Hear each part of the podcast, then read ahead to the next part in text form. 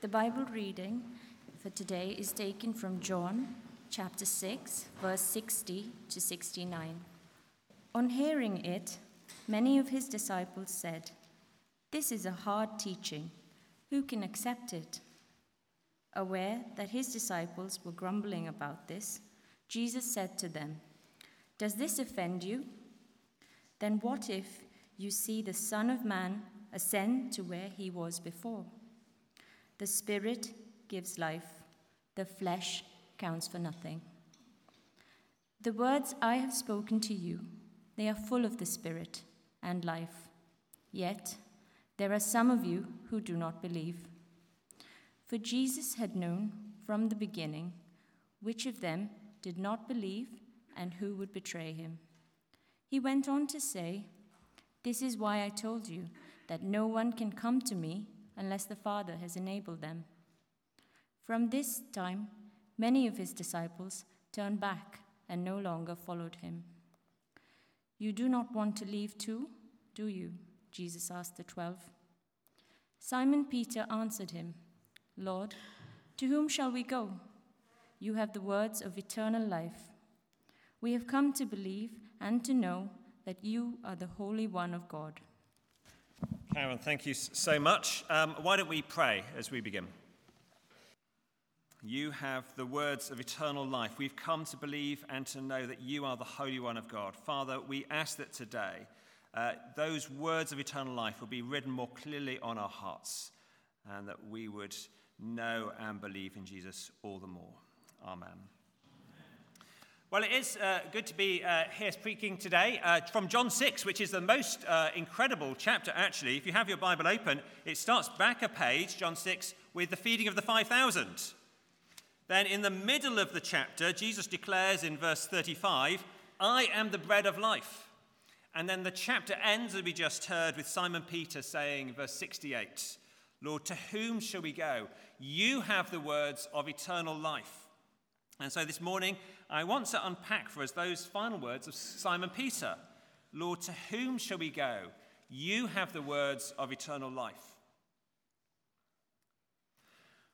When Jesus fed the 5,000, that was a really good solution to the people's problem.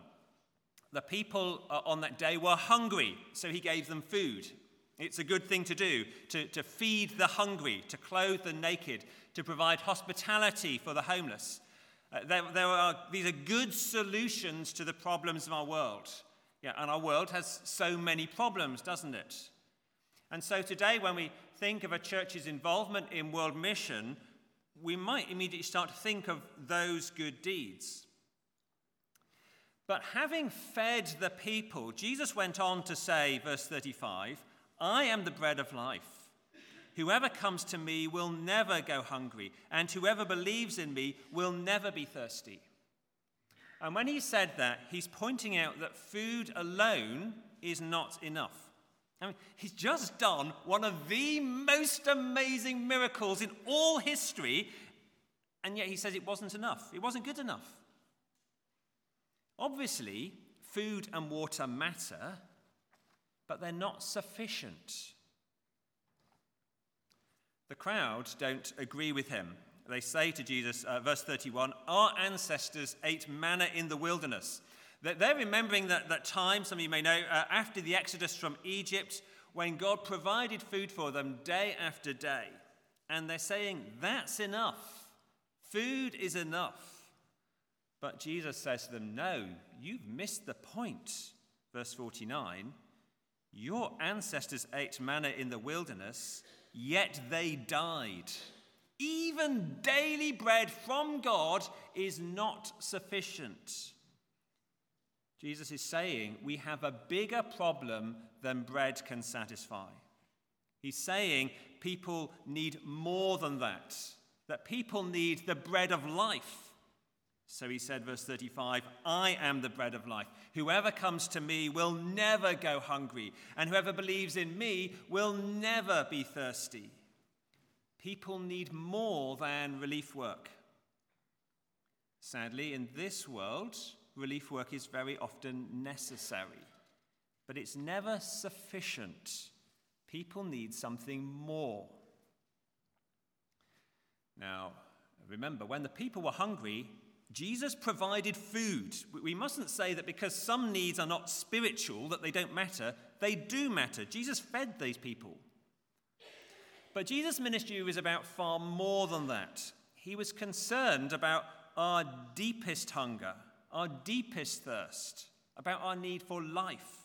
Life in all its richness now, life in all its fullness forever, eternal life. And that's what Simon Peter realized. He said he wouldn't leave Jesus because, verse 68, you have the words of eternal life.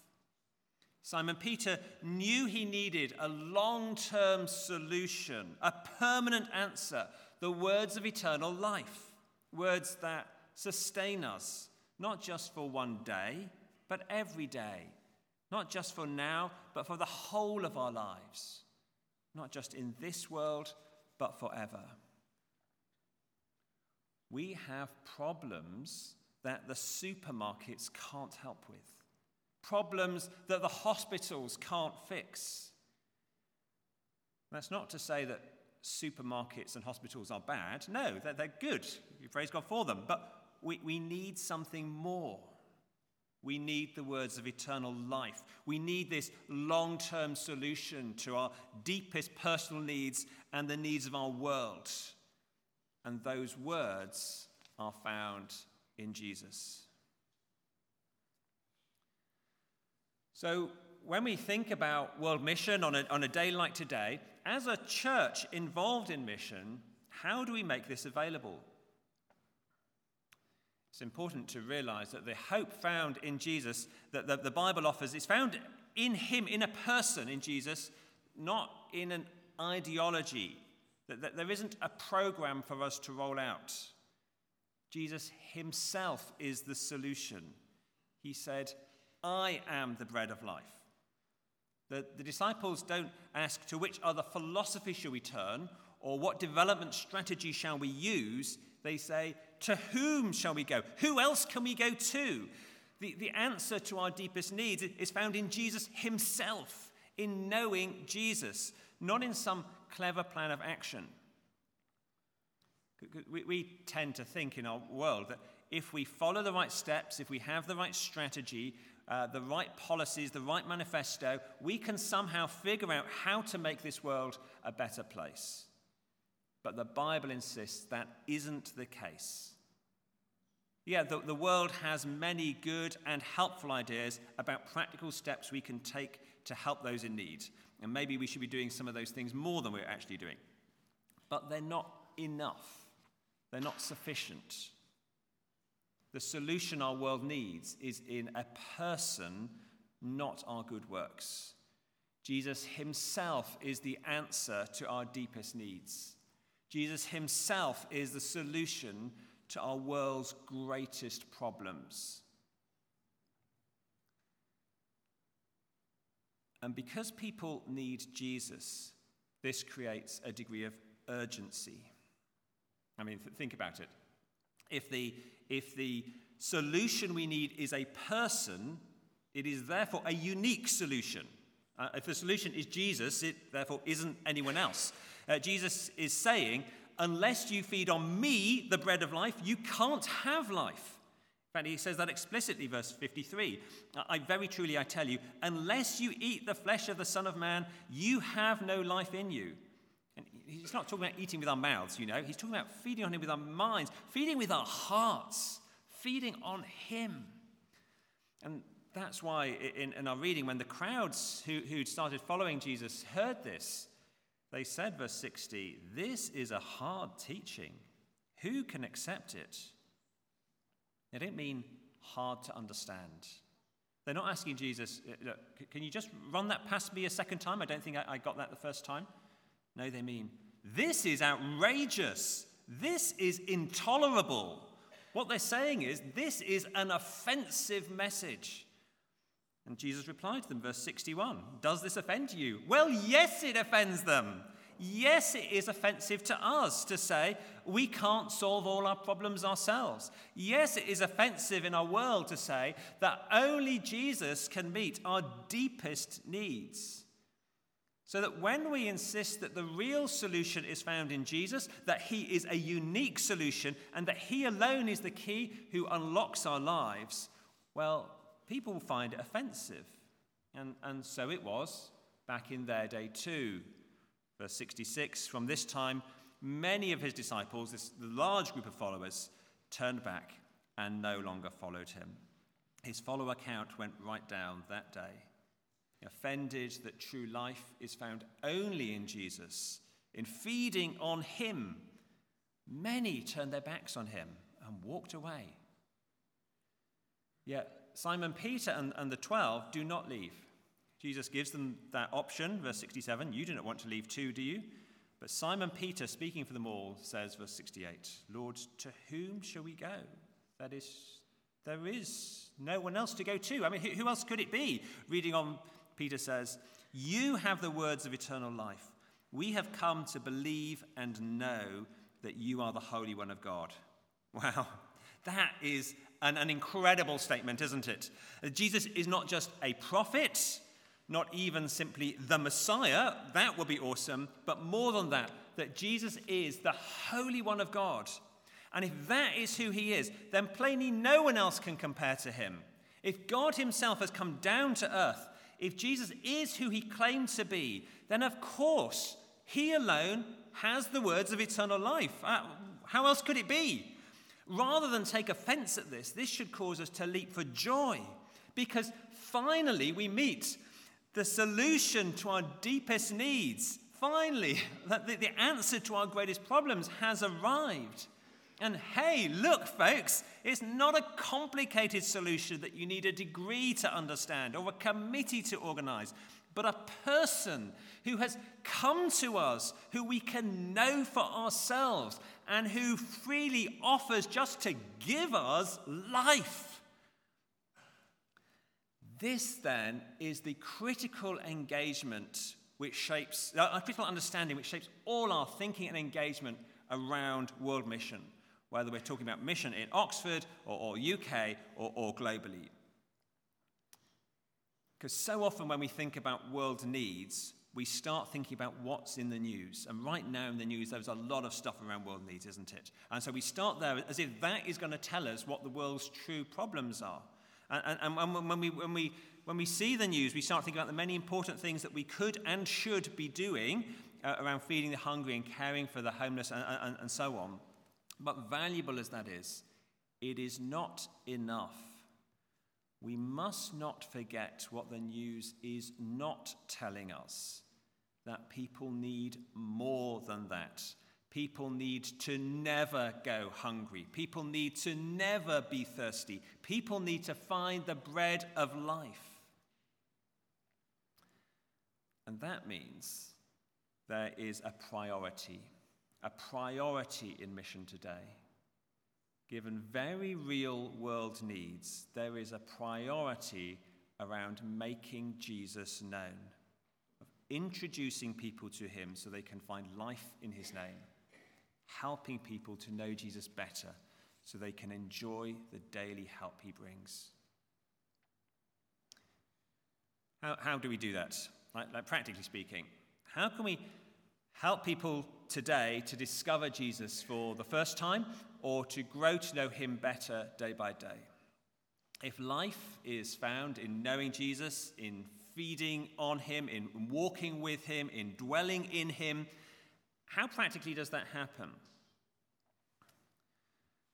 Well, the answer here, uh, consistent with the New Testament, is that the Holy Spirit enables people to know Jesus through his words. We know Jesus by the Spirit through his words. Jesus already said in our reading in verse 63 The words I have spoken to you are spirit and life. And Simon Peter gets it. He replies to Jesus, yeah, you have the words of eternal life. Not just words about eternal life, not just words that describe a good philosophy of life, but actual spirit filled, life giving words. So that when we read the Bible, the Word of God, we meet a person, Jesus, and can find life in him. These words are powerful God is speaking through them. These words bring life to us as we listen to them, as we ponder them, as we discuss them together, as we accept and believe them, as we take them to heart and build our lives on them, as we live according to them and put them into practice. These are life changing, life giving words. Uh, think for a moment of your favorite Bible verses. Does anyone want to, want to shout out favorite Bible verse? Why don't we try that? Who's got a favorite, Bible verse they could shout out? You have to shout out fairly loudly for me to hear at the front. John 3:16 For God so loved the world he gave his only son that whoever believes in him shall not perish but have eternal life. Wonderful verse. Another one? Matthew 11 Come to me all who are weary heavy laden and I will give you rest. I'm going to stop. So I, would, I once asked some people this, and someone said Psalm 119. It's like, come on, that's not fair. That's not fair.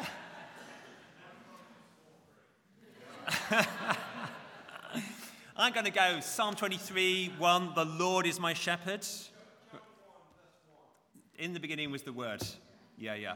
Wonderful verses. Uh, Romans 8, 39. Nothing shall separate us from the love of God. Like, why is it that these verses are so precious to us? We know that verses like these are not simply information or head knowledge. We experience that they warm our hearts because they're relational, because God is speaking to us by His Spirit through His Word. They touch us, we hear His voice. They're precious. Because in God's word, we meet God Himself, we hear Him.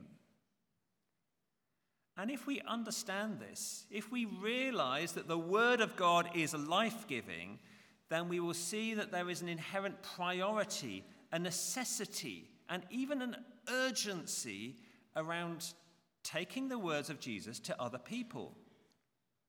If we believe and know that Jesus is the Holy One of God, whose words are the words of eternal life, I mean, surely the next step is to tell people those words, isn't it? We can hardly keep it to ourselves, can we? That would be really heartless. I mean, if you care about anyone, surely the next thing to do is to share this with them. Our lives and the mission of our churches, locally, nationally, globally, should be orientated around making Jesus known by making his words known. We should make the word of God more available to people, more accessible, so everyone can know Jesus, so everyone can feed on him, the bread of life. Jesus is alive today, drawing people of every tribe and language and people and nation to himself. So we make his word available to all peoples, from every tribe and language and people and nation, so that anyone, anywhere can come to know him and grow in relationship with him. Then, if you've ever wondered, um, uh, why do we have the Bible today available to us in English have you ever thought about that? Because for a long, long time, the Bible was only available in Latin. How did we get it in English? Well, around 650 years ago, a man called John Wycliffe set about translating it for us. Uh, absolutely revolutionary at the time. Why did he do that? Well, he said, I'm going to quote him, uh, slightly old English, this was a long time ago. He said, Seeing as the Bible contains Christ, that is all that is necessary for salvation. It is necessary for all men. That is, he said that in the Bible we meet Jesus. So the Bible is vital for people to be saved. So therefore, the Bible is necessary for everyone. Everyone must have it. We must make it available. But if the Bible is for everyone, having it only in Latin was a problem. So he said, again, Old English, concentrate slightly on this one. He said, Christ and his apostles taught the people in the language best known to them. Therefore, the message should not only be in Latin, but in the common tongue, English. And as the faith of the church is contained in the scriptures, the more these are known in a true sense, the better. He's saying Jesus and the apostles didn't just go around talking a language no one understood, they used people's own languages and therefore so should we. The scriptures should be translated into people's language so people can understand the message. So, with a team, John Wycliffe uh, set about translating the Bible into English. He said, The laity, that's every Christian, not just the, the priests, ought to understand the faith, and as doctrines of our faith are in the scriptures, believers should have the scriptures in a language which they fully understand. That's why we have the Bible today in English. It, it actually was so controversial at the time that translating the Bible into English was outlawed. It was, it was illegal. It was such a bad thing to do. It was made illegal in England to translate the Bible. Uh, but copies of his translation were spread, and groups sprung up all over the country discovering God's word. This, by the way, is before printing had been invented. So those Bibles had to be copied out by hand. Just imagine the effort to do this. But those people thought access to the Bible was so vital, the words of eternal life. That's what they did in this country. They wrote it out, each copy in full by hand. And when printing was, was later invented, and William Tyndale started a new translation into English 500 years ago, he did it because he realized the truth of the gospel needed to be accessible to all the people. He famously vowed to one theologian of his day if God spare my life, I will make the boy that driveth a plough know more of the scriptures than thou dost. That is, he translated for the ploughboy because he understood the words of eternal life are not simply for the elite. But because in his day it was still, because of John Wycliffe, still illegal to do this, he was persecuted. He had to flee to the continent to do his translation uh, from there. That's what it took. People suffered significantly to get us the Bible in English. Tyndale was uh, killed in the end. Wycliffe's body was dug up and burned after he died in order to punish him even more after his death. Why did people like that give their lives for us? They did it because the words of Jesus are the words of eternal life. Because in the Bible, God Himself is speaking to us. Because in the Bible, we meet Jesus, the bread of life. And as we feed on His words, so we come to feed on Him. It's because of them that a church like St. Ebbe's can exist today. Because under God, Wycliffe and Tyndale made Bibles available, and from having Bibles available, we've developed church leaders uh, who've been trained to preach it well. And it, it, was that confidence that they had in the Bible is the same confidence that we should have today, and it's a confidence we should have for our world. Indeed, if tomorrow morning a friend asks you what you did at the weekend, uh, you might say, Well, I, I went shopping or I watched Netflix, whatever you did. Well, you might feel brave and say, I went to church. But why don't we train ourselves to have more confidence in God's word? It's a powerful thing that people suffered greatly to, to give us. Why, why not say, if it's appropriate to a friend, well, I, I was at church and I, I, heard this, this, this guy, I can't remember his name, uh, and he was explaining where Jesus says, I am the bread of life like a quote from Scripture dropped into a conversation, gives people access to God's Word, maybe for the first time, for them to choose to pick up on uh, or not. Uh, I mentioned earlier uh, that globally around one in five people don't have the Bible in their language. Uh, I feel it's a tremendous injustice, whichever way you look at it. It can't be right. If these words are the words of eternal life through which we meet Jesus, then surely there must be some obligation on us who have the Bible in our language to make it available to all people in their languages so they too can hear God speak to them and know Jesus in their own language, just like John Wycliffe and William Tyndale did for us. I mean, like, why should we have it and not them?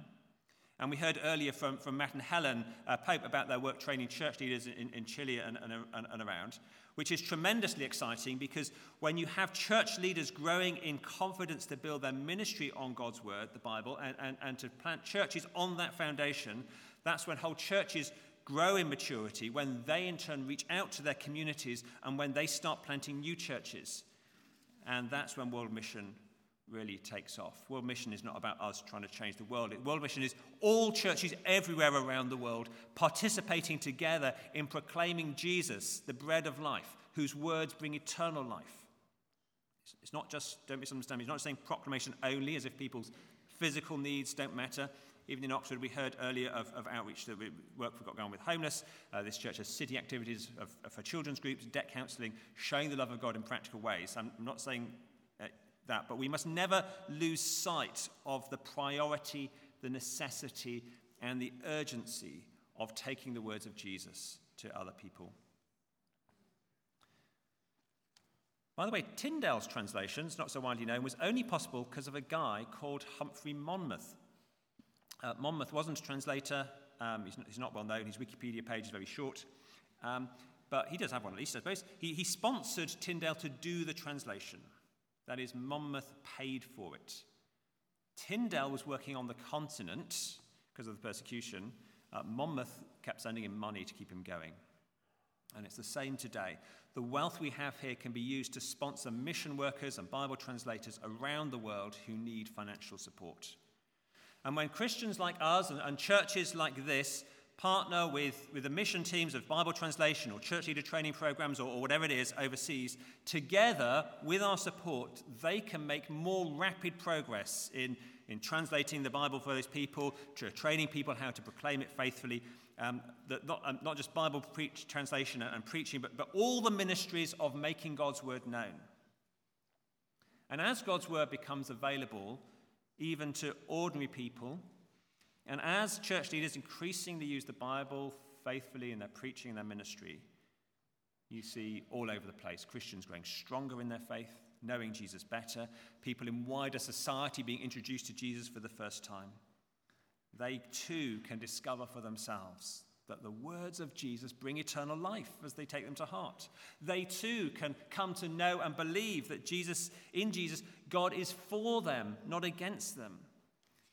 They too can find what we have discovered that Jesus is the answer to their hunger and thirst.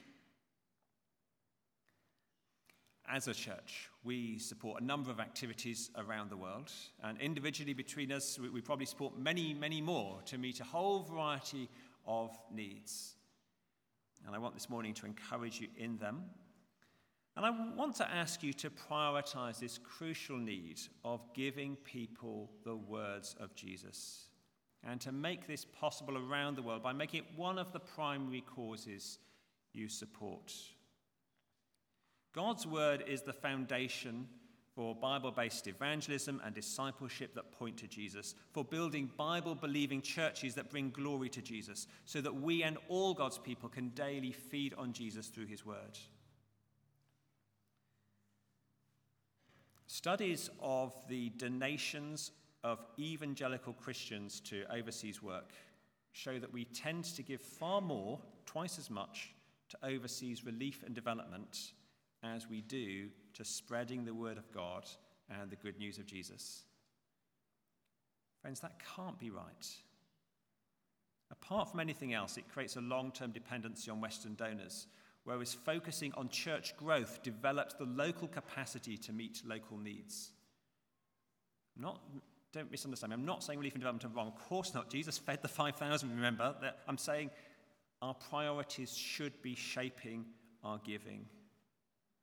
And if we believe that the words of Jesus are the words of eternal life, then let's put our money where our faith is and get serious about giving to enable the causes that matter the most. There's a lot of us here. There'll be many different things that we'll all be involved in, good things.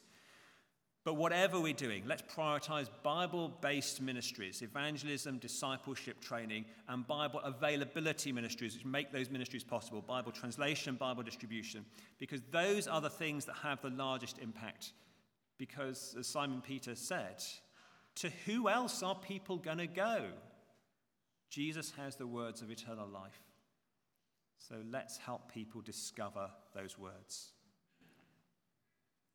All over the world today, people are crying out for solutions to their problems. And what they all have in common is that Jesus wants to meet their deepest needs. As believers, our challenge, our responsibility, indeed, our great privilege is to spread this good news, to make God's word accessible so that more and more people can enter and enjoy the eternal life he longs to give. We can do that by praying for world mission. You get a prayer diary table at the back. Uh, some of us can do that by joining a mission organization to serve as Matt and Helen are doing. You talk to me or a member of the church staff. And particularly this morning, I want to ask that we support World Mission with our money too. Why don't we pray?